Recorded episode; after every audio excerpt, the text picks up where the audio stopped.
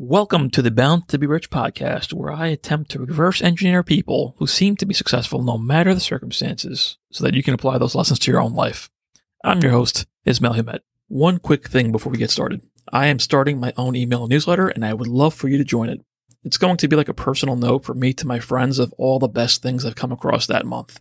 From hacks and tips, interesting stories, products, books, ways to make money, and who knows what else. It's totally free and if you don't like it, you can always opt out at any time, so there's no downside. The link to join is in the show notes, and I hope to see you on the list. In this episode, we are joined by the Nomad Trader. Nomad is getting very well known due to a $10,000 rapid flow challenge that he started. He focuses on low risk trades with small returns, but he's proven that those small gains compound over time. At the time of the conversation, he had taken his initial $10,000 to $250,000 within 13 weeks. Since then, he's continued and is now up to $350,000 at 16 weeks. As he told me in this episode, he's going to take it to a million, and I have no doubt of that. Nomad is someone who has actually had a big impact on my path as a trader because he's incredibly transparent. He shares the entry and exit of every single trade he takes so that you can analyze when exactly he took profits and or when he cut losses. Most other traders only show you their total profit numbers on winning trades, but that really isn't that helpful to learn from. Prior to the Nomad, I always wondered what percent returns profitable traders actually targeted. We dig into his journey as a trader and we discuss a ton of things like what makes a trader successful, why do most people lose money, what are realistic returns to target, his advice to aspiring traders, and much, much more. Let's dive in.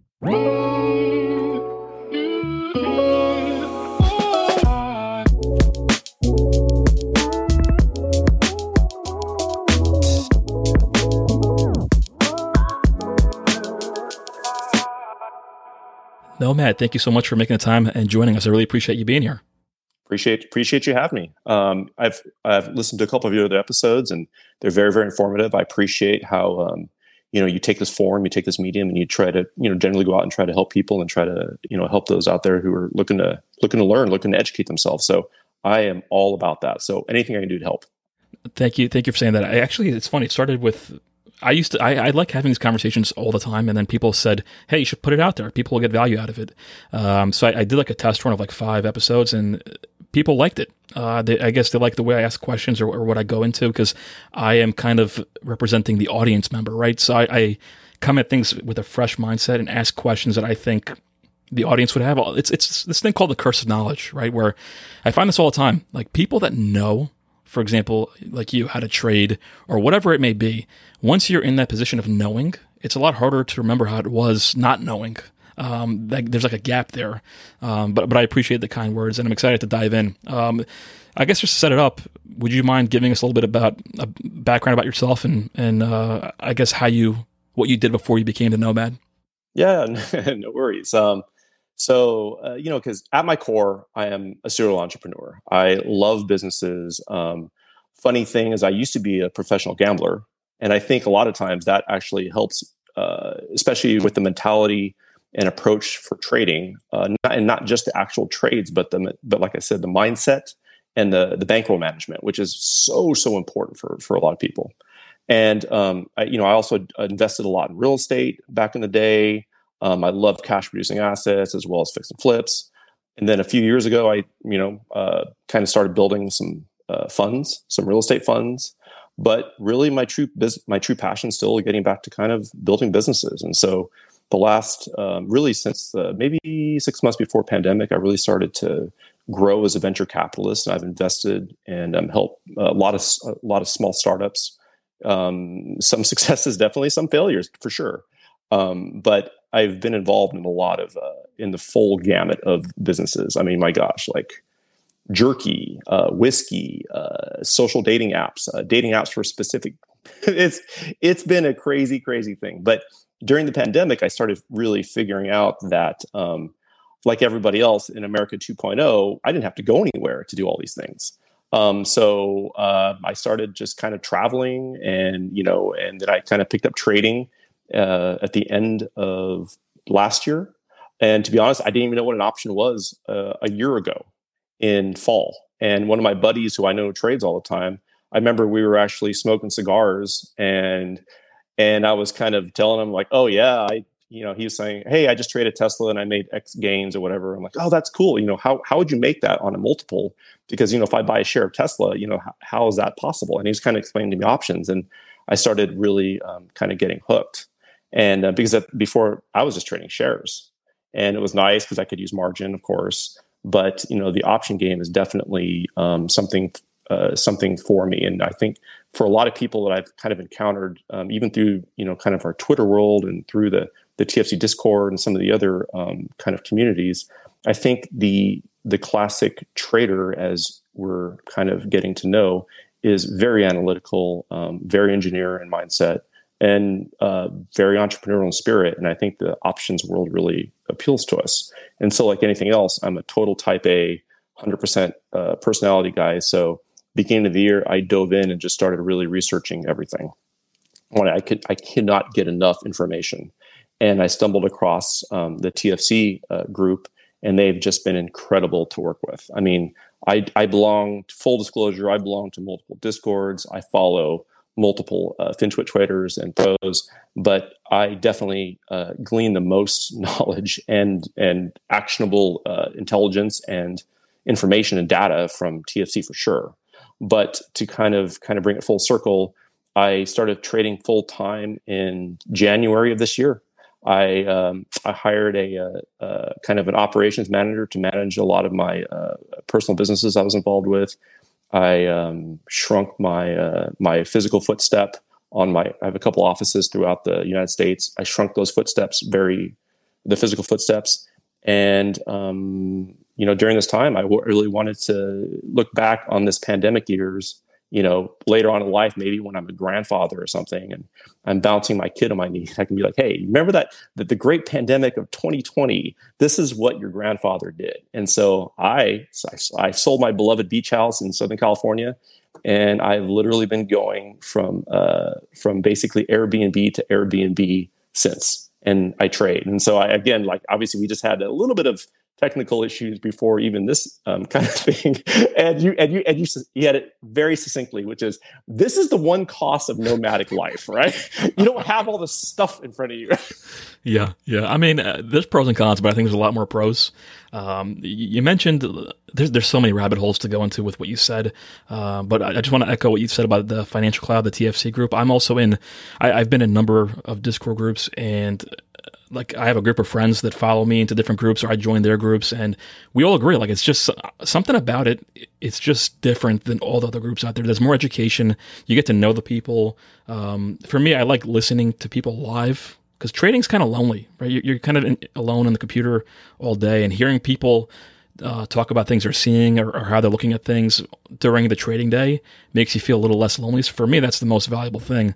Um, but one thing I'm just curious about is you said you were a professional gambler. What did you play? Uh, poker and sports, sports betting. And why'd you get out of that? Was it not as fruitful as the other things? It doesn't really look good on a resume when you have a gap in employment and you have to explain to people how you were actually making money. It's it's a little awkward at times, to be honest. And you know, it's you know, I may have been maybe that during that time I might been dating, and it's not the it's not the best um, occupation to to roll out. I mean, it's it's sexy for a single guy for sure, um, but um, yeah, I just and I just wanted to kind of get on and, and started building some stuff. And the thing with the thing with um, any type of gambling is, you know, it's still it's still active, right? You cannot build passive income off that. And so what I wanted to do was spend some time building out uh, passive income strategies, and so I'd have cash flow on a on a monthly basis, right? Because you know, as one of my mentors would always tell me is, uh, well, nomad, you ain't making money unless you're making money while you're sleeping. And although gambling was fun, you still had to, you know, apply the work, much like much, like trading. But I also wanted to get to something I was passionate about. So, yeah. So, just quickly, like to echo some things that I, I relate to with your story is that I also have a background in real estate. I fixed and flipped properties in, in my area in Long Island, New York. Uh, oh, wow. Be- yeah, it's become very difficult lately. So that's kind of been put on the back burner because of the market conditions.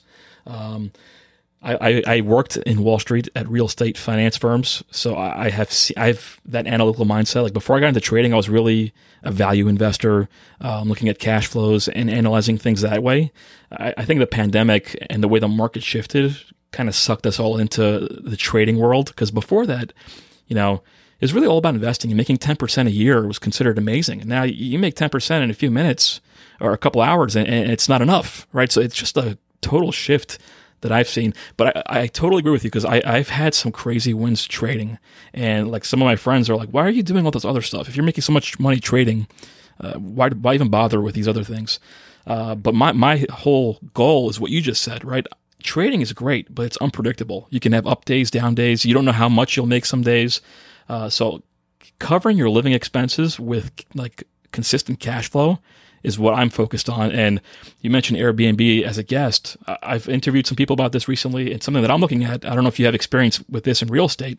Is I'm I'm looking to throw some of my gains into acquiring vacation rental properties so that I can use them myself when they're not occupied, uh, but that they would also give off that cash flow to cover my living expenses while. Like my ideal scenario is that my expenses are covered and I get to interview people, all day and trade all day. Like that's the ideal life for me at this point. Have you like looked into Airbnb investing or anything like that, or are you more of the traditional real estate long term rental investing with your funds? Uh, so you know, so I have multiple funds. One fund actually does short term rentals, and we put you know, I did an Airbnb in there. It was a beach Airbnb. Um, it was, you know, we we picked it up. It was actually on the coast, and so obviously there's only so many of those. And man, those are those are very very uh, lucrative, right? Because they're always rented, and no one could no one could have predicted the the migration uh, during the pandemic of everybody wanted Airbnbs versus hotels because of the unsureness of you know cleanliness and all the other stuff, whatever it was. But I I'm a big fan of Airbnb, not just not just their stock but also the the general principle of the of the Airbnb. Because you know, generally, when you're doing the short term rentals, if you build a good um, uh, following, right, and you're going to have to pay your dues through Airbnb your first year or two, and you're going to have to pay them their fees or whatever. But after a while, you can build your own guest list if you have a very if you have unique properties, beachfront, lakefront.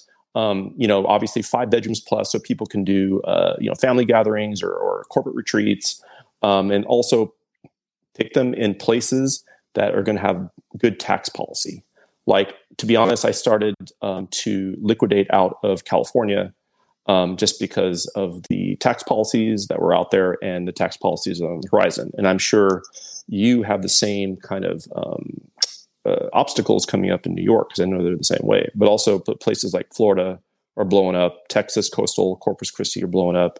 Um, and you know and places like puerto rico right so, and especially as we're making these gains on the daily trading, we have to be cognizant of our tax implications because real estate, you get all sorts of tax, cool tax tools to help, you know, mitigate uh, mitigate tax liability. Trading is not that way. It's capital gains, and that's what it is. So it's a little different, and it's something we all have to be a little um, a little aware of. But to answer your sp- question specifically, I've dabbled in it for sure. It's not as um, I I prefer focusing more on secondary and tertiary markets that have high employment and um, high cost of uh, new housing, because generally in those in those regions you have um, you, are always going to have because you have good employment you're always going to have people looking for housing and and how and, and especially in this environment there's not a lot a lot of rental housing available in some of these places. So in the last couple years, um, I've really, you know, I was into Austin, but I've already sold out because that thing topped out. It was literally like a wave. It was literally like wave five in Austin right now. Once Tesla came in there, um, I still have some stuff in Central California because there's a lot of. Um, that's really the only affordable place left in California. Um, big fan uh, still in Detroit, especially around uh, the downtown area. I'm not sure if you've been there recently, but they're really, um, you know, uh, Dan Gilbert who owns the Cavaliers, you know, he moved all in Quicken. He moved Quicken to downtown Detroit and bought all these buildings in the downtown area, and he basically made all their development in like a spoke fashion. And so, I try to buy as many um, assets that are within a half mile or a mile of downtown for that young uh, professional that maybe doesn't want to buy a house yet because they're the ones that saw their parents go through short sale or foreclosure during the Great Recession, and they're kind of like, "Ooh, I'm not sure if I want to buy a house yet. I just kind of want to rent, but I but I want a nice place and I want to be close to downtown so I can go down and have my craft beer and and hang out with uh, and hang out with Ismail so I can I can listen to uh, TFC live. um, obviously, we want to dive into trading, but I, I, I would regret it if I didn't ask you because you have a lot of experience. It, seems like in this area. So, two questions: Um, do you? What's your stance overall on the real estate market? People think it's going to crash. People don't think it's going to crash. I'm curious what you think there, and if you have any advice for people listening um, that have money to invest, where should they put it? Real estate? Like how do you how do you invest? Do you have it in crypto? Like just think. How do you think about investing, and how do you think about the real estate market in general? So the real estate market in general. Um, so right now, I've really uh, pushed a lot of assets into uh, short-term product, um, whether that's fix and flip, or um, uh, maybe I'm buying. So about six to eight months ago, I really put my team out to find what I call the small mom and pop investors because they were the ones that were really kind of getting screwed through this whole thing because if you're a tenant you were getting uh, you were getting help from the government you're getting help from their state you're getting help from the housing authority. If you're a big multinational corporation like blackrock or anything like that you're getting all sorts of tax breaks. You're getting obviously there's all sorts of help for these guys during the pandemic to to reclaim lost revenue. But the this that margin in the middle the small mom and pop investor who was buying that fourplex because that was their retirement or they're buying that duplex so they could put their kid in there you know while they're going to college and they rent the other side those are the ones that weren't take that weren't getting rent. And a lot of these markets they're still not getting rent. But they're also that that that category of investor they're still concerned about their credit score but there's no help for them right now. And it's only just now starting to come out for them where a lot of these state and municipalities are, are having like a, a fund set aside to kind of help them catch up because they realize oh my gosh at some point these guys they're paying this extra mortgage payment every month because it's an investment that they don't want to give up because they put 20% into it. So they have equity in there and they don't want to give it up, but they can't sell it because they have an unruly, unpaying tenant in there. So to be honest, we really targeted that segment over the last, you know, six to eight months because that was a that was a really really um, uh, I thought it was very untouched segment. And I bet there, I bet you have some in New York, and I bet you have in your area. I would look at like um, not necessarily New York. I'd probably look more at, in maybe like uh, Pennsylvania. Um, uh, obviously, Nashville's popping, but I think that's maybe in the sixth or seventh inning right now. I really think Florida, Texas are really still going to be valid just because of the incoming population growth and the um, and the type of jobs that are coming into there. Texas, you got to be concerned with because it's even though there's no state income tax, the freaking property taxes are three x over most of the nation. So what I've found that's been a little bit better, and one of the funds I'm actually built, I'm actually currently actively building out right now, is a short term, almost like a like a private money fund, because you know now we have contacts in all these different markets across the nation, and people are always uh, coming to us and like, "Hey, I need I need funding for you know this project." I'm like, "Oh, that's really cool." So you know, uh, how do you want us to how do you want us to engage? You want a straight debt um, execution where we can loan you X and you know you pay us off you know uh, interest plus plus you know some fees and or do you want like a JV partner or do you want a combination thereof? And so that's been actually pretty lucrative lately because one of the things I think is very very dangerous for people that want to just get into real estate in general and I know BlackRock really knows this now is real estate actually in Zillow ironically Zillow just found this out the hard way too is real estate is so hyper localized you cannot build this giant national process and be very very effective with real estate if you're going to do you know things like uh, fix and flip. Um, if you're doing long-term tenant long-term rental cash flow that's one thing but these short-term spikes of uh, you know these cash events it's a little more difficult to manage from one central office. You have to have boots on the ground. And so back to the fund is I think um, this this this latest fund that I'm building out, I think it'll be the best one of the best opportunities because it'll allow people that have cash sitting on the sidelines to put cash into a centralized place, get a very very high rate of return, and in general, you're now we're basically partnering with people that are that are local that are local in their own markets because you and I both know, especially if you're in real estate, Ismail, is that you have to be in that market to understand all the nuances of neighborhoods, all the nuances of hiring vendors, even the eviction laws and how to get things done. And so, versus trying to build this gigantic, um, this gigantic uh, process that's almost like this, be like a huge ship. I want a fleet of small, agile sailboats. Yeah, I mean, one other thing before I forget, that was a commonality is that you mentioned venture capital um, investing. I also have built my own software products, and I actually just had one acquired, a B2B SaaS product. So that was another commonality that I saw in as well. Congratulations. Thank That's, you. Hey, hey, only a few people understand how awesome that really is because everybody wants, man, that's sexy, right? Like, oh yeah, I built X out and I got and I sold it out. Everyone's like, oh, I everyone's like, I can do that in my, my spare time. I'm gonna learn Java and do this or whatever, right? but you and I both know the hoops you had to jump through to get to that point. Oh God, yeah. You know what? That tells you that you know uh, you have experience because a lot of people that I talk to, like friends, are like, "Oh yeah, that's nice, congratulations," and they have no idea No. the, the blood, sweat, and tears. Uh, my first product that I built years ago was a failure, so this is my second go ahead. It's it's not easy. People think, "Oh yeah, I'll just build a software product." It's really not easy. There's a lot that, that goes with it. So I, I'm glad that you understand that. I'm, I'm sure you've seen that with your investments as well. Um, but I, there's something about us, right? We we like the pain. We enjoy it. So- Yeah, but, but hey, hey, without that, and, and this is one of the big things I always tell my teams and, and and people I mentor all the time is, hey, you have to welcome adversity. If you shy away from adversity, you're never ever going to grow. Like nothing grows up, nothing grows in comfort zones, and adversity sharpens you.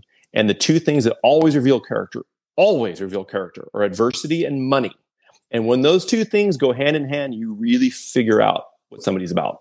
I, I could not agree with you more. This, this is like an aside, but I actually was organizing my first business conference in New York. My listeners know this, the TWA Hotel by JFK Airport. Maybe you've been there.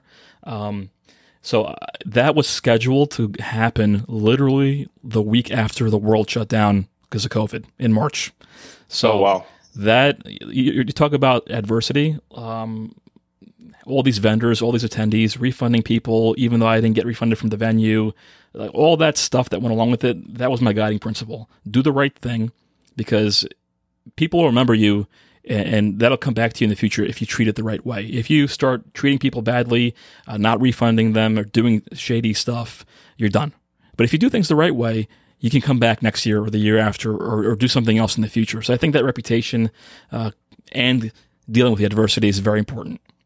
I 100% agree. As my mentor would always would always just hammer into me is can always make more money, but you can never get back your reputational capital. Your reputation is your true currency. Yep. Well, one other quick question before we dive into the trading is uh, you're obviously well traveled. Uh, where is the best place in the world to trade from? so the last like uh, six months, man, I've been on a whirlwind. In fact, I just I was literally I traded from a houseboat last week. That was actually a new experience. I've never actually had satellite like trading on satellite. That actually honestly kind of sucked because it does it didn't go as fast as I would like. But for me personally, so far has been uh, Switzerland. I went to Switzerland about uh, a month and a half ago, two months, something like that. It was just kind of a last minute thing. I was like, you know what, I'm going to go out and hike in the morning and and you know uh, have a beer and brat for lunch and you know listen to some yodeling in the early afternoon and then you can trade from three o'clock to nine thirty their time. I mean, how awesome is that? That sounds perfect. I mean, I actually have a friend that goes to Spain periodically that trades, and he said the same thing. That time difference is amazing because you can have your, your day of activities or whatever you want to do, trade, and then you still have time to go out and, and enjoy the nightlife as well, and you can sleep in. So it seems like the ideal time frame in the whole world for trading, right? Kind of. No, it trust me, and no, absolutely. I I didn't even realize. I mean, I kind of thought about it, but in fact, it was funny because I felt so incredibly blessed when I was out there. Um, I and I started my Twitter account, uh, uh, the Nomad Trader Eight. I actually started that from a cafe in Zurich after I made a Tesla trade, a rapid flow trade to be exact. I remember trading it and going, okay, how awesome is this? I'm literally sitting in a cafe sipping espresso because I'm an espresso junkie. And um, I just did this. I go, anyone could do this. Like, I'm not special. You know, I just I just study and I have these great alerts and I have these this great Discord and these great, you know, these tools that anyone could do. And I'm literally sitting here and making as much or more than if I was back in the United States. And so I never forget September, I think it was September 1st of this year, I started my Twitter account and I just wanted to kind of share all of my experiences, not just the trading experiences, but also the places where I'm trading. So, uh, all right, I'm glad I'm glad that we're segueing into this because I think this is what everyone wants to hear. Um, I guess let, let me set it up this way before, because you've had you've had a crazy successful story that I, we want to learn how you did it. But I, I'm thinking about the listener that hears your background, um, successful real estate guy, venture capitalist. You know, he's a unicorn. This guy. Um, can you, I, I don't know the story of your, your journey. Can you tell us how it was in the beginning? Like a lot of people seem to have a trouble picking it up. They blow certain they blow accounts and then they start to get it. Did you have a similar experience or did you just get it off the bat? Um, well, remember I started to trade shares at first and I'm very very I'm very capital conservative to be to be honest. But but you know, it didn't it definitely didn't grow like I thought it would. And um, you know, fortunately I didn't blow up an account like I keep hearing about, but I definitely had a lot of I encountered a lot of um, obstacles that why one of the main reasons why I wanted to push out my Twitter specifically was so other people wouldn't encounter that. One of my biggest pet peeves I always had, because you know, like like anyone else, when I started realizing, oh my gosh, the world of options, this is freaking awesome. And so, you know, I started following a lot of these big uh, FinTwit guys. And some of them, you know, they'd be like, okay, I'm getting in this position. Of course, you know, I'm new. I'm like, okay, cool. I'm jumping in too, right? Yay. I have a, I have a position. and, you know, and because you know, there's a couple of these guys when they win, oh my gosh, they get like 50 tweets on this one win, and they're like, I'm buying a Lambo, I'm going, I'm buying a train or a yacht. Where where are we going? You know, showing off all these jewelry and stuff. And I'm like, yes, that's what I want. But and so on those, it's easy to figure out when they exit, but it's the other ones, right? Because no one wins 100% of the time. It's impossible. And so I remember specifically my account wouldn't grow, and I couldn't figure out why. Because I'm like, dude, I'm getting some of these these big these big uh, bangers. I'm like, I got that. So why is my account overall not growing? And I figured out, oh, because I had these other ones that these same guys would call out, but they never they tended to forget to let you know when they exited, and that would always be my biggest personally my biggest pet peeve. It would be every once in a while, like on a on a Friday, five minutes before market close, they would have this one quick tweet or a message. Oh, by the way, I, I exited these four positions. Okay, bye, and that's it, right? Like no one's going to see that because you're already in the heat of the moment trying to do your zero zero DTE Fridays. So it just kind of gets lost, and you know, it's just it, that was super annoying. So the transparency thing was just really, really uh, annoying to me, and really kind of kind of set me off because you know we're all trying to help each other. What I what I love about this kind of retail trading phenomenon is that it's not competitive. It's truly collaborative. Everybody wants to help each other. And I love that. I mean, I am, you know, I am, you know this, being in real estate, that is a freaking dog eat dog world. And if you're not eating, you are being eaten. There is nothing in the middle. And so I see a lot of people, it's hard to make that transition from say real estate or any or insurance or some of these other people I kind of I've kind of uh, met because they're so used to being competitive and, and, guarding all their stuff and and keeping it closed in their in their trunks with a with a key locked and, and swallowing it type of thing. But what I've learned, especially from this TFC Discord, is and and you touched on it earlier is the people that are in there, the traders that are in there, especially their founder uh. The guy is unbelievably unselfish I mean, he will just bend over backwards to try to help other people succeed. He when he says, "I want everyone to make money," he truly believes it. When I hear that with some other people, you're kind of like, eh, "Okay, cool. That sounds that sounds great. That's a that's a great soundbite," but I don't really believe you. Um, but that's not the case here. The, I, to, I, I agree with you. And, and, like a recent thing that happened in the group was the BGFV trade, right? And you could see, like, yes, Tom Tom almost I'm, I'm, sure he's happy that he's making money, but he was so much more happier that everybody else that followed him was making him money. And I, I think that is a rare quality, right? So he, he was really overjoyed that everybody was having fun together and everyone was making money together. The problem that you alluded to is that um, it doesn't go forever, right? So eventually you have to take the profits and cut it or cut the losses, right? And a lot of these people that I used to follow as well, they don't tell you that because it's like a, a shameful moment. And even, yeah. even Tom, it's like, all right, I guess BGFV is dead. I guess that trade's over. On to the next one. It's like a shameful thing, but to me, it's not, right? You have to be real. And we all had a wild, amazing ride. Everybody should have made some money, you know? There's no, this is also there's no shame is also why people, yeah. there isn't, but this is all why people need to scale out. And this is why I'm also a big advocate. And one day I am going to write a book about how life mirrors the stock market. And in the stock market, right, we can't have a big, big, fat, net, huge gainer unless there's consolidation. We can't have a hundred percenter unless it retests the breakout. We can't just have something go up and up and up and up forever because it's just going to come down and down and down. right? What goes up that fast comes down. You have to have consolidation. You have to retest. You have to have these things in order to have a bigger breakout. And so what I think a lot of a lot of people their mistake, and, and I was that way as well, is you expect to hit these um, these gains so you know right off the gate, and it's just they just don't happen. In fact, as a as a side note, for me, one of my one of the things I just I can't stand hearing is the term diamond hands and paper hands. I personally think diamond hands has has made way more uh, way too many people uh, poor or blow up their accounts because maybe they might be up 15 20% but they're like no man i got a hold. I want that moniker. I want to be called diamond hands. I want to be i don't want to be called paper hands. I'm like honestly there is no shame in paper hands. If you can do that 9 out of 10 times i assure you you make a whole lot more than the one guy who keeps the one play that yeah it went to you know it went to 500% but it took you 15 losses to get there. And in fact those 15 losses i bet you were up in most of them at one point. Yeah i mean it's it's this recent phenomenon, right? So like I've got friends that got the Shiba Inu coin and they're up five hundred percent in like a week, and they're like, "Nah, bro, it's going to the moon." I'm like, "Dude, you just five extra money in like yeah. three days. You take at least take some off the table. Take your exactly. money off the table, or take like half you know half the gains off the table and let the rest ride but don't let the whole thing ride. Like it's got to come back down. And then inevitably it comes back down and they put their head down like nah it'll come back one day bro. I'm gonna hold the diamond hands for life. And i'm like my goodness.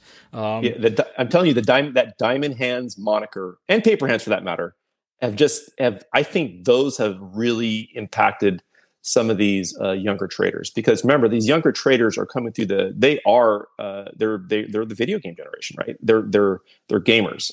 And they want the and for them and for this generation it's more important to have a reputation in some of these things than it is for actual results right? They want that badge of honor. They want that thousand percent badge. And they're willing to freaking blow up five and six accounts to get that one play because that's all they want was to have their name changed to a different color or get some badge or be able to repost something on their social media. And that's a shame. I mean, that's honestly one of the things I truly appreciate about you. And, and like I, I, mentioned in the intro, your story of taking a ten thousand dollar account. I think it's over a quarter million now in, less than three months, or about three months, and, and still going. Um, you you show the actual percentage gains that you make on every trade or losses, uh, because I think too people are too many people are fascinated with like a thousand percent banger or I got to get over a 100%. When in reality, people are, are taking profits at 5, 6, 7, 10, 12, 15%. And that's how you have a successful trader, not waiting for these crazy numbers. So I, I love that transparency. But before we, we, we talk about the dynamics of what you're doing, can you just explain to people, like, what is this rapid flow? Like, people that are not in the Discord group that have no idea what you're talking about, what is it? How does it work? So this rapid flow, and by the way, there, there's a baby one coming up that I'm starting to love, and I think you love it too. It's called Nimbus. I'm starting to really fall in love with that one too, the Nimbus alert. But this rapid flow alert um, was invented. It was actually coded by um, ATM. I think is it? It's like a, it's Avery in the Discord, and the dude is just incredibly bright. And he and Tom got together and just created this alert that basically triggers when there's these unusual spikes at a certain on a certain ticker at a certain price in a certain way. When there's maybe there's multiple orders or there's uh, just an unusual it, it, sets off certain metrics and i'm sure you understand. They don't even tell me right? I have no idea. I know there's some secret sauce. There's a lot of metrics that go into it but when it triggers all i know is they've been very very successful. Because for me i interpret it as some big player out there, or maybe a, maybe an algorithm, or maybe a fund, they have internals that something hits and they they make an automatic buy, and but and then maybe they're trying to hide these buys over the course of multiple buys, and but these alerts are are smart enough to pick this thing up, and these guys are bright enough to under to kind of weed through all of the kind of smoke screens that are sent out sometimes and consolidate all all of that into one alert that's that we can play that's actionable and so there's a lot more to it than that. I'm just trying to give you the, the general uh, the general overview. So in, in in essence, it's a it's a it's a highly unusual position that was taken in a particular option contract at a very particular price with with or without um, catalyst. I mean, it's it's been fascinating. And so to kind of start off on it's would you like me to go into the you know kind of the history with the rapid flow? Yeah i'm curious why like what did you see to make you say you know what? I'm going to start a challenge and, and put $10000 into a separate account and just follow these. Like what did you see that made you want to start that? So I remember um, talking to them, and I was like, "What is this rapid flow?" And I remember they were testing all this stuff on their server, and they had, you know, they have another alert called I think it's uh, Super Fortuna, and they have some, some of these other alerts. And honestly, I didn't know the difference between them. I'm like, okay, this one sounds cool. This one sounds cool. Rapid flow, that sounds cool. Let me try this one. I remember the first one I did. I was like, oh man, that actually hit pretty quick. And um uh and I hit like two or three, of and I was like, this is kind of fascinating. And I looked at those two or three, and like an idiot, one of them, I was like, oh my God, this went up to like 25% so quick. I think it was Tesla, to be honest. And it was like in mid August. And it went up to like 25%. I'm like, oh yeah, baby, we're getting, I'm, I'm not going to paper hand this. I'm going to let this go all the way through. And what happened? Freaking not only went to zero, went negative. So I actually lost money on the trade. And I treat every dollar I have like a soldier. And I do not want to sacrifice my soldiers unless I'm getting return out of it. If I'm not capturing land or or fortifying something or progressing or or just advancing my cause, my army, my force, my empire, then I don't want to sacrifice the lives of my soldier. And I really truly treat each dollar like that way. So I remember that one and it just pissed me off. So I looked at all three of those trades. I remember and I was like, okay, each one of these hit at least 10%. So you know what? On the next one, I'm just going to try it. And I tried it a couple times, and man, it was working like a charm. When I first started, I would do, um, I, and this is before the ten thousand dollar thing. I would just do, okay, I'm going to do two thousand dollar play, whatever that buys, and I'm going to set say say it was um, you know Tesla, right? So I bought whatever the whatever the strike was. Maybe it was a thousand dollars. Okay, so I buy I'm buying two contracts at a thousand dollars each. And as soon as I buy it, whatever my cost was, maybe it's uh, maybe it's a you know a hundred or a, or a thousand. I set my limit sell immediately at one ten, or you know uh, eleven hundred dollars. So I was making ten percent, and I started noticing that every single one of them would be would be hitting. I like I literally did nothing. I like I would buy it, and then I would literally set the limit sell, and it would just all of a sudden it would just disappear off my screen, and be like, oh, congratulations, you just sold this for like you know whatever. And I was like, okay, this is fascinating. Then I started really looking at them. And then on August 25th, I told these guys, I'm like, I'm going to start this thing called Rapid Flow Challenge. May I have your permission to have, you know, to put this on a thread because I think other people might be interested in this. I mean, it's not sexy, right? It's not going to be these 100% gainers. It's going to be really, um, it's going to be really uh, vanilla. I'm going to shoot for 10% and I'm just going to see if I can grow this. And Tom was really, really cool because honestly, he probably wanted to see how his alerts went, and so did Avery. And so on August 25th, um, I put ten thousand. I opened. I so I used I use a Thinkorswim TD Ameritrade, and so I have uh, three accounts with them now. So I have my day trade account, I have my long term account, and I have my Rapid Flow account. And I link them all because I use TD because it's easy to switch between them. Um, so I put ten thousand dollars in a separate one, and I was like, all right, here we go. What what in fact as I'm talking to you, I'm pulling up my very first trade because I actually keep I actually record everything. So I'm super curious. And so I can go back through and and do really cool stats. Like I'm not sure if you know this, Ismail, but Amazon, including today's um, and today's uh, success win, is 12 and 0 in the month of November. If so, that means if we get an Amazon Rapid Flow, it is like it's 12 and 0 in the month of November. So it's high probability it's going to be successful again. Um, but let me pull this up. Well, so while you're pulling that out, this, this, is why I highly suggest everybody listening follows you on Twitter because unlike other people, you literally document every single trade every day when you enter, when you exit, and you have like a, a history so people can see how exactly that ten thousand dollars that you started with grew to a quarter million, and uh, I assume will keep growing. And, and every trade that was a win, every trade that was a loss, I think your percentage of success is like ninety percent or higher on, on the it's 80 88 but yeah, yeah, it's it's it's substantial for sure. And some some i didn't hold long enough to be honest but you know i set rules for myself like you know like any good entrepreneur would which is these are the rules and i'm not going to break these. Like i didn't want to hold for more than a couple days i you know uh, if it if it broke support i'm cutting you know just these different things and now a quick message from our sponsors If you are a trader or interested in trading, I strongly recommend you check out the Financial Cloud. I've personally spent a lot of time in the last couple years learning trading, following different people, and joining different groups. But as soon as I joined the Financial Cloud, I was blown away and immediately knew this was the best resource out there. It was like finding a diamond in the rough, especially in the world of trading where there's a lot of charlatans out there. I'm such a fan that this is actually the only ad where I personally reached out and requested that they let me promote them. So that should say something. I attribute a lot of my own success in trading to the Financial Cloud, and I love the team there, so I'm more than happy to help spread the word. I've also got several of my family and friends to join. My favorite feature is the live chat. So for literally the entire market day, I'm listening to professional traders calling out plays and describing what they're seeing. There are also algorithms they've built that notice unusual activity and instantly call them out to alert you. And I'll admit I was skeptical about bots at first until I saw how effective they were. So believe it or not, these plays are now the core of my trading. And of course, there's also the Discord group with a huge active community, nonstop education and classes offered as well. Quite honestly, they do not charge enough for all the value they provide.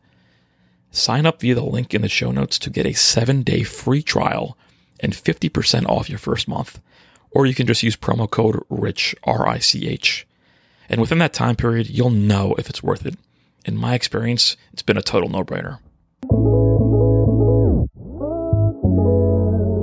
All right, let's get back to the show.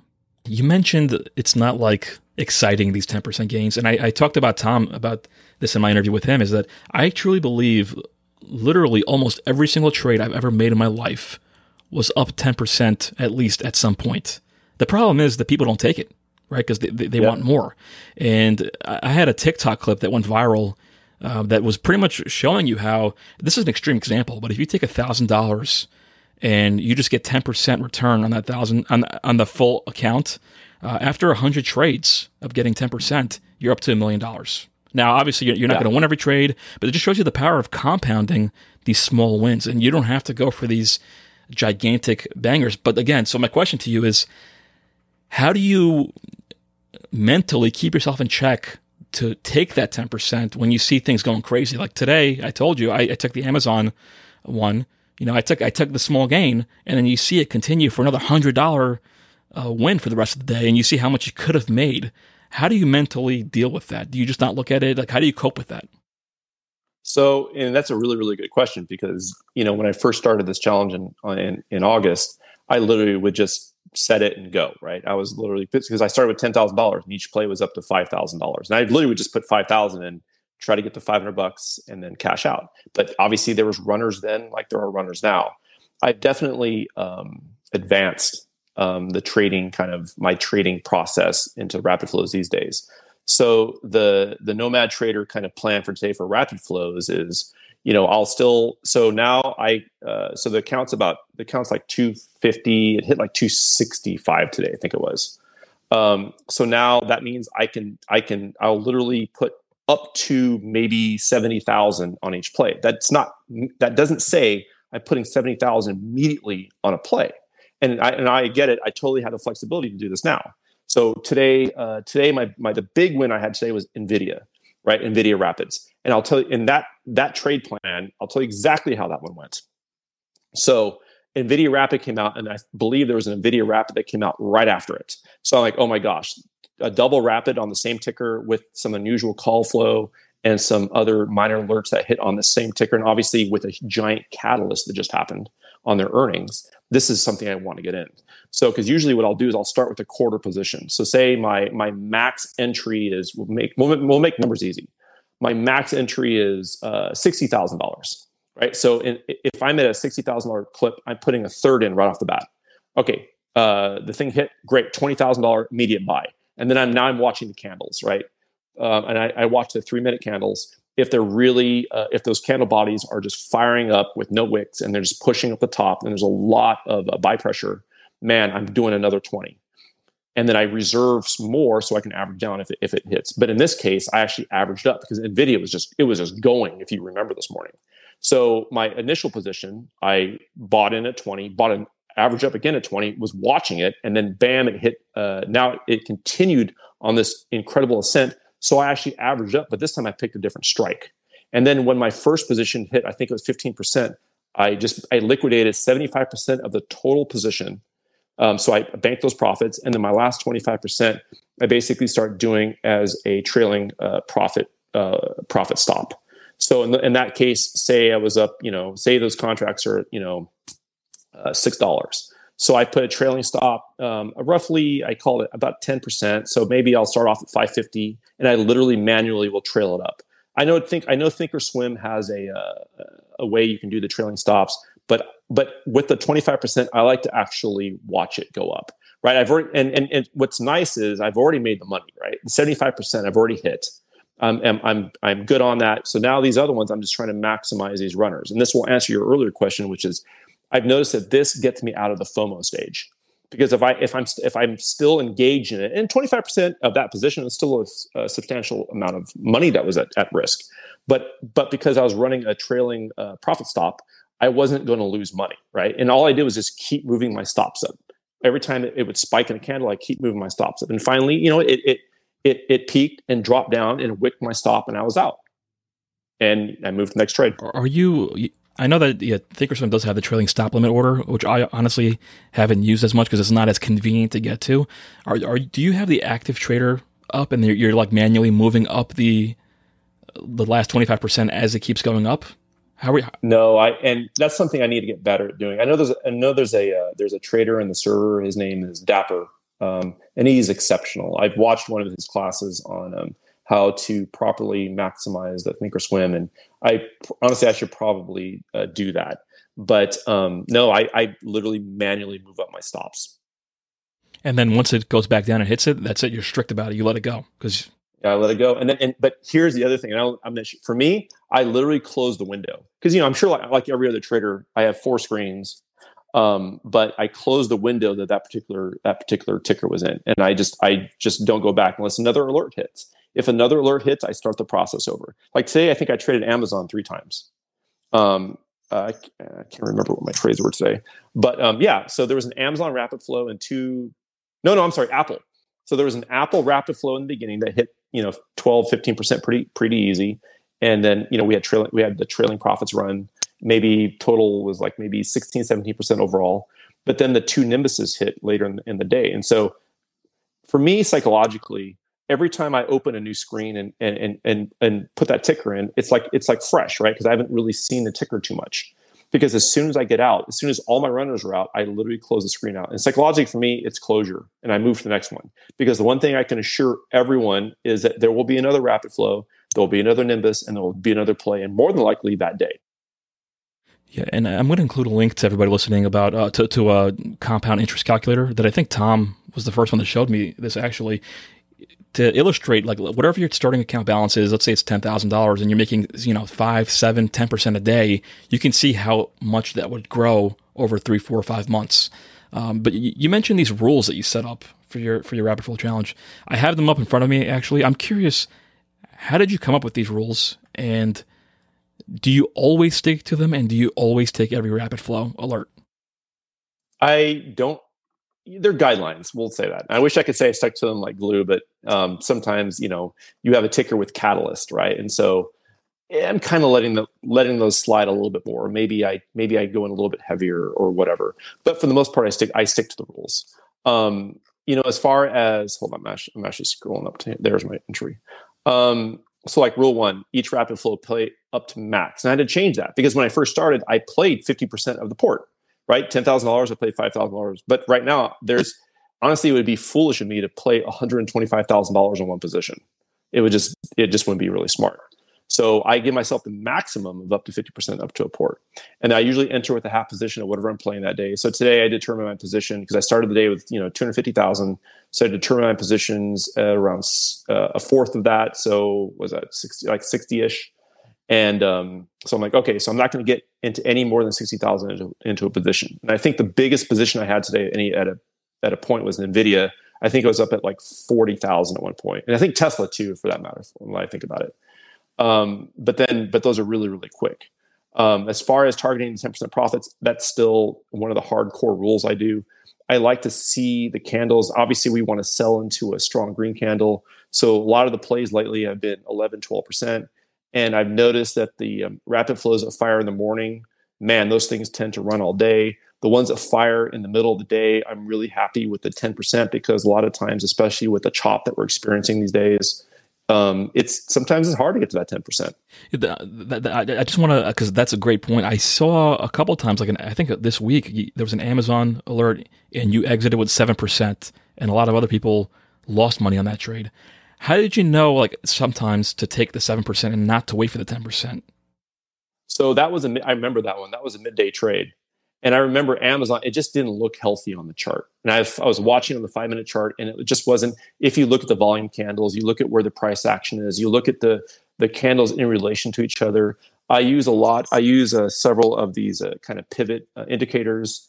I use uh, like MFI. I use a lot of these indicators, and all together, it's just it they, it just didn't look healthy. And so I was like, man, and Amazon was such a uh, you know those things. Those are some expensive contracts. And so I, I think I already hit Amazon that day. Was it this week? I, I, think it was a couple days ago. Yeah, this week I would guess. I just remember everyone else held it because it didn't get to that uh, profit point, and they ended up losing money on that trade. But you took it at seven percent. So I was like, oh, I wonder why this guy took it earlier than he usually does. Well, it's actually like I said, midday. Sometimes I'll take. It's funny when I first did this. You know, so my Twitter name, my Twitter handle is Nomad Trader Eight. I actually was going to do this with eight percent that was originally my kind of goal was man, 8% is, is almost guaranteed on most of these things. Um, but I've noticed, like I said, it's just middle of the day. I remember that particular trade. It just, I was honestly happy to get 7%. I probably could have got, I probably could have pushed and got maybe eight, eight and a half, but I don't think that thing ever hit 10. But here's the crazy part. If someone held that thing, you would have eventually, you would hit it the next morning. In fact, you would hit it more the next morning, which is the crazy part in all this, right? We're talking about, we're talking about a one hour timeline, right? And and that's okay for me to do right? Because i'm playing with a i'm playing with a large amount. And so for me it's about volume of plays. But for some of these younger traders i mean that if that was early in the week amazon literally had a rapid flow i think every single day this week. So you could have if, if it didn't hit you could have literally sat on it on monday or tuesday and you would have hit it this morning or yesterday morning or, or whenever that was. Well it's one of the things that i personally struggle with and i know a lot of my friends do is like actually cutting the losses and cutting a bad trade. So I, have printed out this thing that Tom uh, showed me where the bigger the percent loss, the bigger gain you need to offset that loss. So, like for example, if you lose 10% on a trade, you just need 11.1% on the next trade to get it back. But if you lose 40%, you need 66% to get it back. So I guess I'm asking you for myself and for everyone listening, because it seems like you're, you're just ruthless. You take the profits, you cut the losses, and you're on to the next one. What is your advice for people listening that struggle with that, that just can't let it go? Like, I don't know what it is. I don't know. It's admitting defeat, or I don't know what it is, but it's really hard to cut it. Um, you're holding on and hoping that you turn it a profit, and that ends up being very bad sometimes. So, any advice there how to deal with that? Um, I'm I'm just as bad as everybody else at times. Nobody likes to take losses, but um, I guess for me, what really changed my uh, trading style was realizing that there was going to be another another play and just taking it. And um, you know and my stop losses are anywhere between 25 and 50 percent but i will give it some a chance to run because i know several of my losses where i took big losses like you know 40 50 percent they literally ran the next day.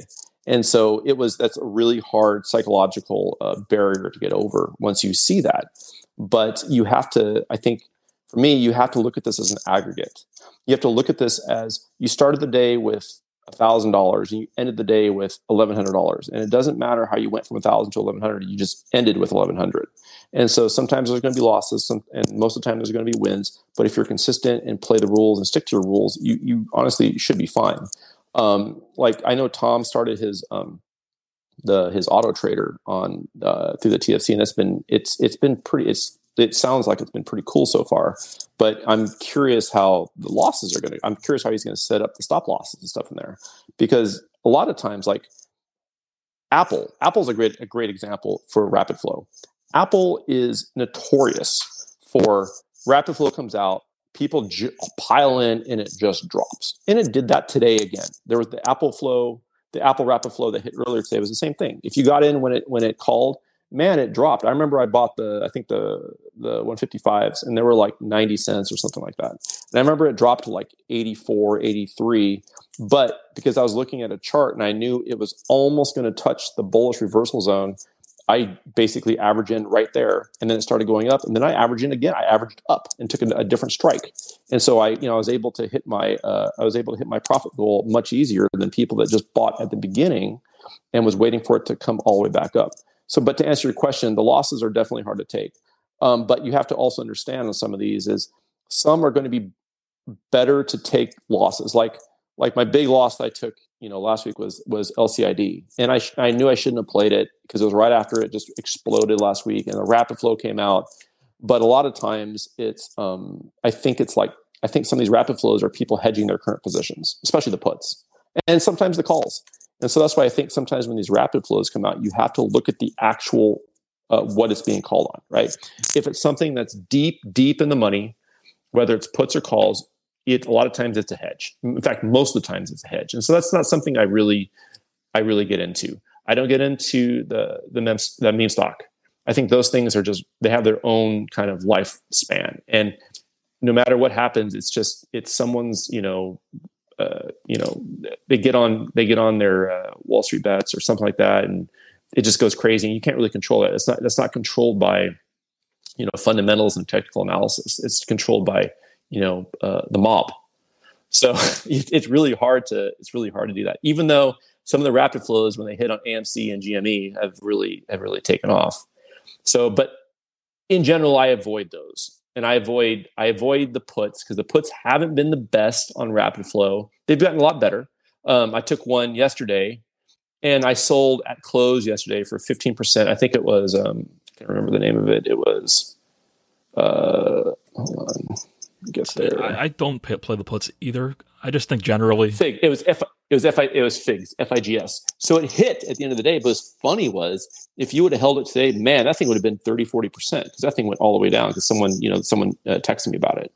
But I just I stick to like I like the I like the big tech names. I obviously love Apple, uh, Apple, AMD, uh, Amazon, Nvidia, um, and I also like when when you get a ticker in rapid flow that you don't see and the and it's a strike for that for a weekly that's maybe a little bit out of the money like today was macy's right? They had a giant catalyst because it was you know they just made more money they just reported more money than ever and so that thing was taken off. So a lot of people i remember listening to it even on live where they were hesitating to jump into that rapid because like man it's already gone up so much. So i took a smaller position. I was like eh, i'll still play it. And i hit 30% within like literally like five minutes uh, did you get into Macy's? No, I didn't play Macy's for the same reason. I, I, I the hesitation got to me because um, even the Apple Rapid Play I didn't get into today because when it first went off, when I see it looked like it was like parabolic. It was just up, up, up, up, and I'm like, you know what? Realistically, how much more can this go? Clearly, I was wrong, uh, but I didn't take it because I guess I second guessed myself. So I, for me, it sounds like you just take it immediately, eh, but you keep some in reserve to average down if it goes down. Correct. So now I take it. So, and I get it where you're starting off. I totally get it because you're basically shooting your wad right off the bat. And that's hard, right? I mean, you really have to be accurate. So for me, I'm basically playing like a fourth or even a third of a position. And I have a giant reserve that I can go and back that play. And I'll go, like I said, I'll go in either direction. If it's something like NVIDIA today where it was just taking off, I'm like, heck yeah, I'm going to average up. Or where it was Apple, where I was like, okay, well, something triggered Apple. And um, and I'm sure you've already started to notice that there's some of these tickers you have to be patient with. Apple, Amazon, um, Shopify, uh, even Netflix. You just have to be a little patient. Or, or QCOM yesterday. QCOM yesterday was a great example. QCOM spike, spike, spike, and you know they kind of leveled off. And if you jumped in there, man, you got hammered because it dropped. But as soon as it wicked the lower the lower support, it freaking rocketed right back up. In fact, you could have made more money if you average down than even than even when you went in initially. Yeah, I find myself I, I give myself more patience and leeway if it's like early in the week and I'm playing weeklies. But if you're if you're doing like a zero day or it's Thursday and it expires tomorrow, the, the clock is against you, the pressure's on, you're sweating. Um, I guess I guess people get a little bit more nervous in those situations, but I definitely give myself more leeway earlier in the week. I don't know if you do the same thing. Yeah, no, for sure, true. Um, but what I would what I would suggest to those people out there that kind of sweat it is I would definitely, you know, if you're, you know, look at the charts. Uh, once you once you t- once you scale to your full position, set your immediate uh, limit sell at ten percent, because a lot of times, especially the tickers we're talking about, you wick on those all the time, right? Just like you wick, just like you wick stop losses. You don't even realize this, the the the ticker went down that low, but it just wicks and gets you out. Well, but the inverse is also true. It wicks up and gets you your ten percent. I've noticed Tom has done that in the last couple days because sometimes he's like, "Man, I hit my ten percent." I'm like, "Dang, I didn't get to ten percent yet." I'm like, "It's seven because it wicked up, snatched his order, and someone bought it." I guess people people are doing market orders, or they just want to get in or, or whatever, and uh, it grabs yours. So I've had that same experience. You, you mentioned in the beginning that when you first started, your account wasn't growing, and obviously now it is growing very very quickly. If you had to boil it down to like one or two main things, what is the difference with you now versus then? What clicked? What are you getting now that most people listening maybe aren't getting yet? Three things. That's an, that's an easy question. I get that. I ask. I get asked that all the time. Just like I'm by my friends. Just like I'm sure you get asked by your friends. Number one is accountability. You have to be accountable to somebody. If you're just there, do you play poker? I, I do play poker. I haven't played in a while, but I do play. Okay, so when you're hanging around with your buddies, you know, just kind of drinking and watching sports or whatever, you tend to splash around. And if you go to a casino and do that, you could win some, you listen, but two, three hours goes by and the rake, the house always wins. So that's number one is accountability that someone, some, someone somewhere is holding me accountable. In this case, it's my Twitter account. So the fact that I put everything on there, I know that I have to post these things. And a lot of times I don't want to just splash around, which leads me to number two, which is over trading. Over trading is freaking the one of the biggest killers of accounts. And it's funny, now that I post all my trades on Twitter's all entries, all exits, I've noticed a lot of times on the days when I think I'm going to do really, really well, because I've had all these wins, but I also had some losses, I don't make nearly as much money as like days like yesterday or today, where I had less than 10 trades. Um, and this, you know, I just make a lot, at the end of the day, I have way more money than I started with. On these days when I when I'm into like the, you know, 15, 20 trades, I don't make as much, even if I'm highly successful. It's crazy. So over, I don't even know what it's, I, I, I kin it to like your checking account, right? So I don't, I, I call it my checking account like my black hole or a debit Visa, you know, ATM. If you put a hundred dollars in there or a thousand or 10,000, it just disappears. Nobody knows where it goes. You just know it's gone. It's a, it's the same thing in this. You if you just trade all day, all of a sudden at the end you're like, what the hell? I thought I had you know ten thousand dollars. Now I have ten thousand four hundred. Wait, I knew I won more than this. But remember, the house always wins. So minimize the house advantage by just playing your high conviction, high conviction things. Which is number three. To answer your original question, is I go. I just I am very. I try to be as patient as possible. I try to be as disciplined as possible, and I try to go off my main alerts uh, whether it's whether it's the rapid flows, the Nimbus, um, Super Fortuna, or what I like to call the McDoubles. So I listen to live all the time. And by the way, I coined that phrase. So don't let Tom tell you because I actually coined the McDouble phrase. Because I'm always like, okay, so if Tom, so I love live because just like you, I listen to it all day. I mean, for me, it's it's it's better than any talk show. It's better than CNBC. Heck, it's better than listening to music and especially when I get to pick the music, not not some of Tom's elevator music. My God, I want to go to sleep sometimes on that stuff. but but but aside from that, you know, it's it's interesting because you know you could be you could be watching an alert, and for me, I'm very very active. Right, I'm not active necessarily trading. I'm active doing my I'm doing I'm active charting and updating my charts and looking at looking at a lot of indicators and looking at minor flow, and looking at major flow, and then looking at all these alerts and, and going across Twitter and just kind of reading all this type of stuff during the day. And I'm very, very dedicated to it. So when I start to see a ticker once, twice, three times, and I start to see minor flow coming in on it, so that means that's a lot of small purchases, but no offset on the put side, on the on the uh, on the bear side. And when I start to see that, and then I hear a, a, trader I respect, like Tom, say, "Oh yeah, I'm really looking at this one," and then I hear another trader I respect, like Avery, say the same ticker, dude, that is on the high alert for me. Then I go look at the ticker and see where it is in the in its channel and see where it is in its you know just I, and if it's where it where it likes to be, I start I'll start a position. And a lot of times, I'm sure for the people that follow me on Twitter, you can see a lot of times I'll I'll enter stuff and it's not attributed to Rapid Flow or no or uh, Nimbus or whatever. Sometimes I'll just enter a position, and sometimes those are some of the most successful ones because those are the ones that you're getting ahead of everything. And there's no better feeling than getting in on a trade and then a oh, rapid oh, yeah. hits. Oh my gosh, that's like that's happened to me as well. Where like I'm about to take my profits and then the rapid flow hits, and I'm like, you know what? Let me hold on to this for a little longer. exactly. I was I was there today with I think it was And I, it was saying I was like I literally was like, okay, I'm gonna go ahead and take profits, and I was like, whoa, whoa, whoa, whoa. So it sounds like you have so you're you're not just listening; you're getting these Discord alerts right whenever Rapid Flow. What all these flows are constantly buzzing on your phone or tablet. So you're watching that, and you're also listening, and that's pretty much all you do to determine what you're trading. Correct. I am. I, I started depending on where I am. I'm on the I'm on the West Coast this week. Um, so unfortunately, it's freaking six a.m. so 6 a.m. I'm getting all the I'm downloading the news. I'm reading everything. 6:30 I'm live because I'm you know uh, 6:30 I'm live and I go till 1:15 on the West Coast. Um, but I am literally at during that time. It's funny because that and that's why going back to when we talk kind of talk about my other businesses I have. I hired operations managers in every single one of them because I and my number one rule is do not freaking contact me between the hours of you know uh, 9 a.m and 4 p.m eastern. If you do i'm going to be pissed so don't do it. That's that's pretty sweet that you can you can have that set up. So i, I guess as we're as we're wrapping this up some last couple questions that I'd, I'd love to get your input on. Um, what's next for the challenge? Like are you going to keep going till you hit a million? Are you going to take some profits out for tax freeze? Like what's next? Yeah i'm gonna i'm gonna try to push this to a million. I'm gonna see a I think I can get there by maybe mid 2022.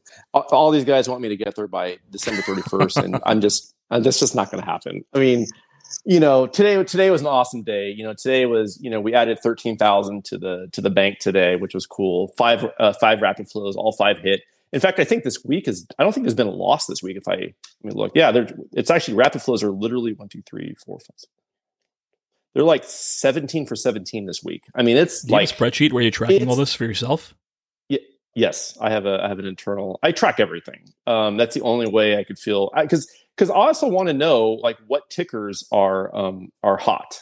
Like Amazon, I told you, Amazon's 12 and 0. So today I have complete conviction. So maybe in a normal Amazon position, I take uh, a third or maybe a fourth to starter, especially because Amazon, because the premiums are so jacked most of the time. But because I was so confident in Amazon because of its history this month, I went in like half position right off the bat, and it just and it took off. And Amazon paid really well today.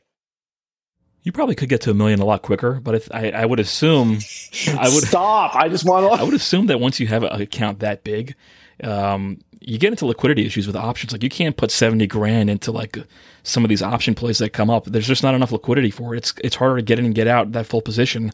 Uh, maybe I'm wrong, but I, no, no, you're, you're absolutely correct. And so that's also why I really like the, Amazon, you know, cause 70 grand in Amazon is right. not going to, I mean, I might, I might actually set off at some point we're teasing about this is if I have enough rapid flow followers, cause I'm not sure if you noticed this, but like all of a sudden there's like this, this rapid flow cult that started now yeah, um, both on Twitter and the Discord, and everyone's playing the same thing. So at some point, I could see us setting off our own alert, which would be actually kind of well, cool. I wonder if that becomes like a self fulfilling prophecy, right? Because you proved that it worked, and now you have this community that I'm assuming is uh, only continuing to grow, following the same plays. So it's kind of like inevitable that you will get the chance at ten percent or more. You just have to take it.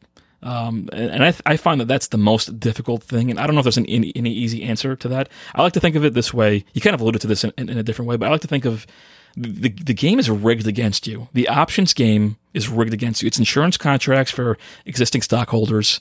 Uh, it's not for your benefit. So theta, all this thing decays it and eats it away if you wait long enough. Like you said, the house always wins. So you have to take the profits when they're there because if you don't, you're, you're not going to end up winning in most cases. Like you have to. Don't forget that it's not just not taking the profits, but it's the mental cost that you that you incur as well. Because then, and I, I see it all the time, traders. I'm no different, right? When when we see something when we see something go up to 10, 15, 20 percent, and we're like, damn it, I should have just taken the 10 percent because now it's back to zero. What are you What are you doing now? You're literally just watching that ticker and how many things are passing you by on the side. It is truly the epitome of opportunity cost, right? Because now you're spending all your mental energy and mental capital thinking about what could have been, what should have been. And man, I should have just done the 10. I should have just done the 12. Ah, I should have just done this. Oh, it'll come back. It'll come back. It'll come back. And it never does. I guess we, we talked a lot about this throughout this conversation, but is there any in summary towards the end, is there any general advice that you have to beginner traders or people uh, listening that are trying to get better on how to get better? Um, you, you, mentioned the, the, three rules. I don't know if there's anything else um, you want to add in I general that, as parting um, advice I actually to people. Have, I've been defining my own set of, of rules, but I remember I tease everybody um, that rule seven, right? Uh, my rule seven is is don't look back. Once a trade's done, a trade's done. Just move to the next one. You spend mental capital doing that because, and, and especially for newer traders, I can't can't stress that enough. They spend way too much time on what should have been, what could have been, versus okay, cool, yeah, I screwed that up. Let's learn from it. Let's move forward. Or hey, I got ten percent profits. Yeah, it's not twenty percent or it's not fifty percent, but it's not zero. The other thing too is, and I think I talked about this earlier, is please get an accountability person. Get get an accountability partner. Get an accountability group I don't care what you do, but you have to be accountable to somebody other than yourself. The thing about trading, and you and I talked about this, you know, it's nice to be to feel part of a community, even like a TFC, because of the live. You feel like you're part of a group, and you and you feel like that you can share your the anguish of losses, and and but also the thrill of the thrill of victory, and you can share that with somebody, and it's that much better. Um, and and but but number one, freaking don't be greedy and stay fluid because you hit it on the head this is not, this entire house is not built to make you rich. It is built to make you poor. So stay fluid, don't be greedy, take profits when they're there, and compound your gain. I think that accountability is like a sleeper advice thing. I've actually toyed with the same thing where like when I put my TikTok clip up and everyone's like, all right, so you do it, bro. You can't do this. And I'm like, I, I've done it. So I know you can do it, but putting it out there um, making an account and, and having to show all your trades, that accountability makes you act differently. Like you won't get as risky because you know yeah. that if you have a huge loss, you're gonna have to post it, right? People are gonna be like, "Yeah, what'd you do here? Why'd you do that?" So that accountability, I think, is really huge. Um, I wish more people would post their stuff publicly.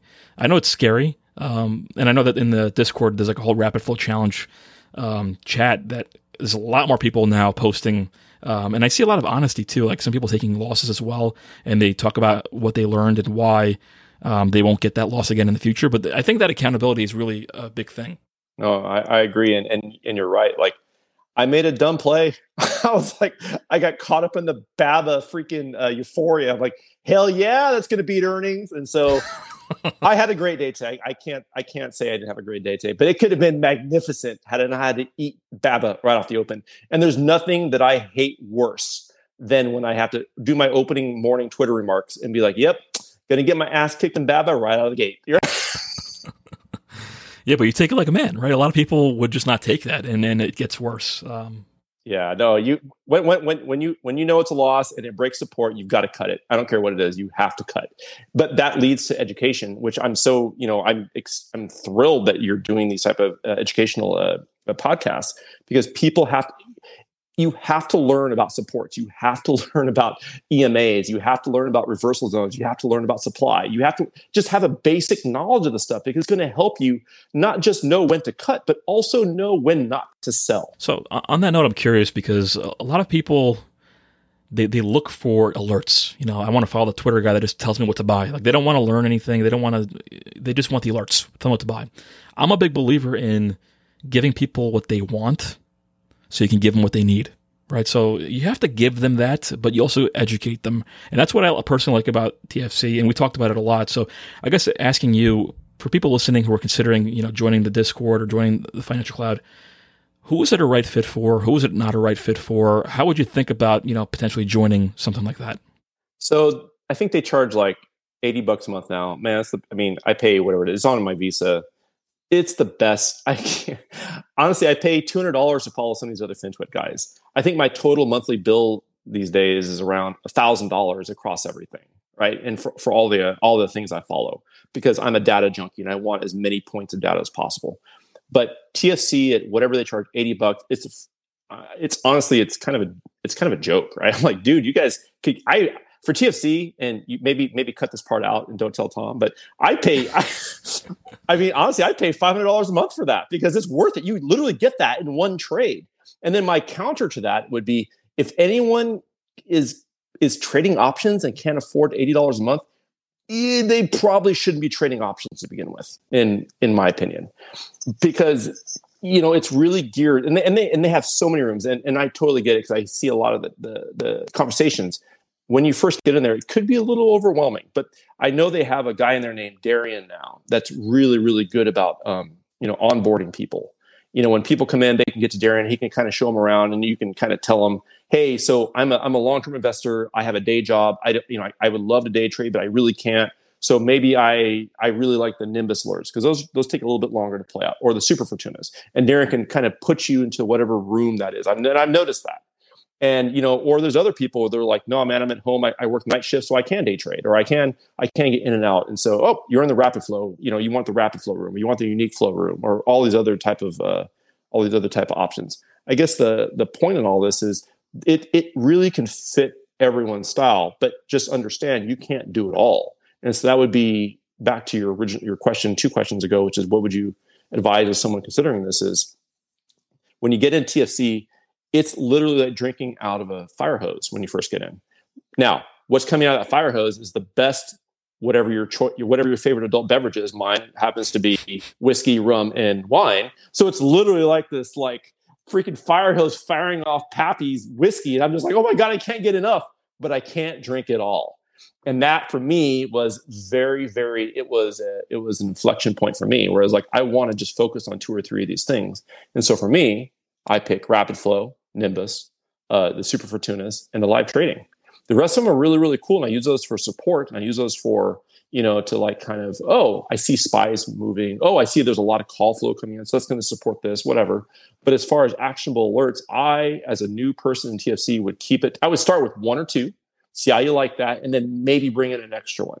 But even at that, honestly, for me, just the rapid flows are worth whatever they would. Whatever if they came out tomorrow and said it's a thousand dollars a month just to get rapid flows, I'd be like, here, I'll only pay a year in advance so I can make sure I have this. It is for me is by far the most lucrative thing. Obviously, you know, ten thousand to two hundred sixty-six thousand eight twenty-five and eighty-seven days on pure alerts, and and obviously money management. Man, that's that's a that's a crazy number it's amazing the day and age we live in because I remember, I don't know how far back you go into investing, but like this stuff wasn't around before. There wasn't FinTwit, there wasn't Discord. I'd be reading books that no one wants to read because they're so dry, trying to figure out how to, like Benjamin Graham's Intelligent Investor, how to analyze uh, stocks to buy and, and try to get 10, 15% a year. And I was just remarking to one of my friends, like, these guys in TFC are literally on live all day trading nine to four um, and then afterwards, Tom is doing another session about uh, short squeeze potential ones, and then you have these other guys doing other classes right after the marketing the market closes. It's like nonstop. These guys eat, live, and breathe this stuff. Um, and and like a few people I interviewed so far uh, are more older, successful business people that are members, and I'm always curious, like, does it bother you taking advice from these younger guys? Um, I, I, know the answer is no, but I know a lot of people would be like, "Ah, what does this kid know?" they they they know a lot. They right? do. So, yeah. They they you know, and it's and I'm glad you talked about it because it's. So I joined TFC in like I think it was February of this year, and um, you know they've come so far. You know some of their some of the people they've added recently, like uh, uh, Sig. That guy reminds me of like a professor, right? And he's just he's just so deliberate with everything. And, and I, I, I, love him. He is, he is incredibly knowledgeable. And, and Dapper, which I think is actually one of the best educators on there, other than Tom. Um, and he is just so selfless. And he, he, he hosts class daily. He's always stopping, not just to tell you the answer to your question, but kind of delve into why you're asking that question. Uh, to be honest, I, uh, last week, you know, I was like, what are these, what are these supply zones that you're using, uh, Dapper? They're different from mine.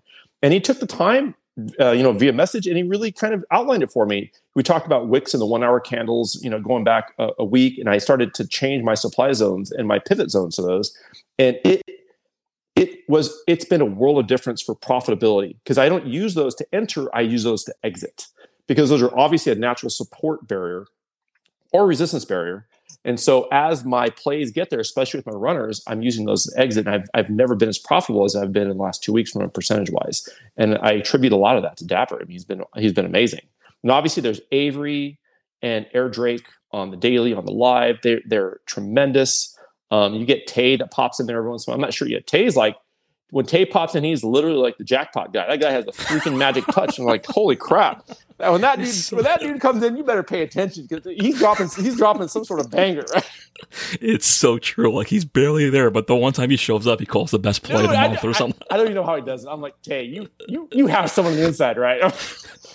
but it's, but to answer your question, they've all been just, it's just been, it's been an incredible experience, and I, I and and I'm still learning, right? And to answer your question about trading, I mean, you know, like I said, I traded my first option in in January of this year, and I'll never forget. I thought I was being cool because it's still during pandemic time, so I I bought like my first option I ever bought was a Southwest, and I bought it a year out.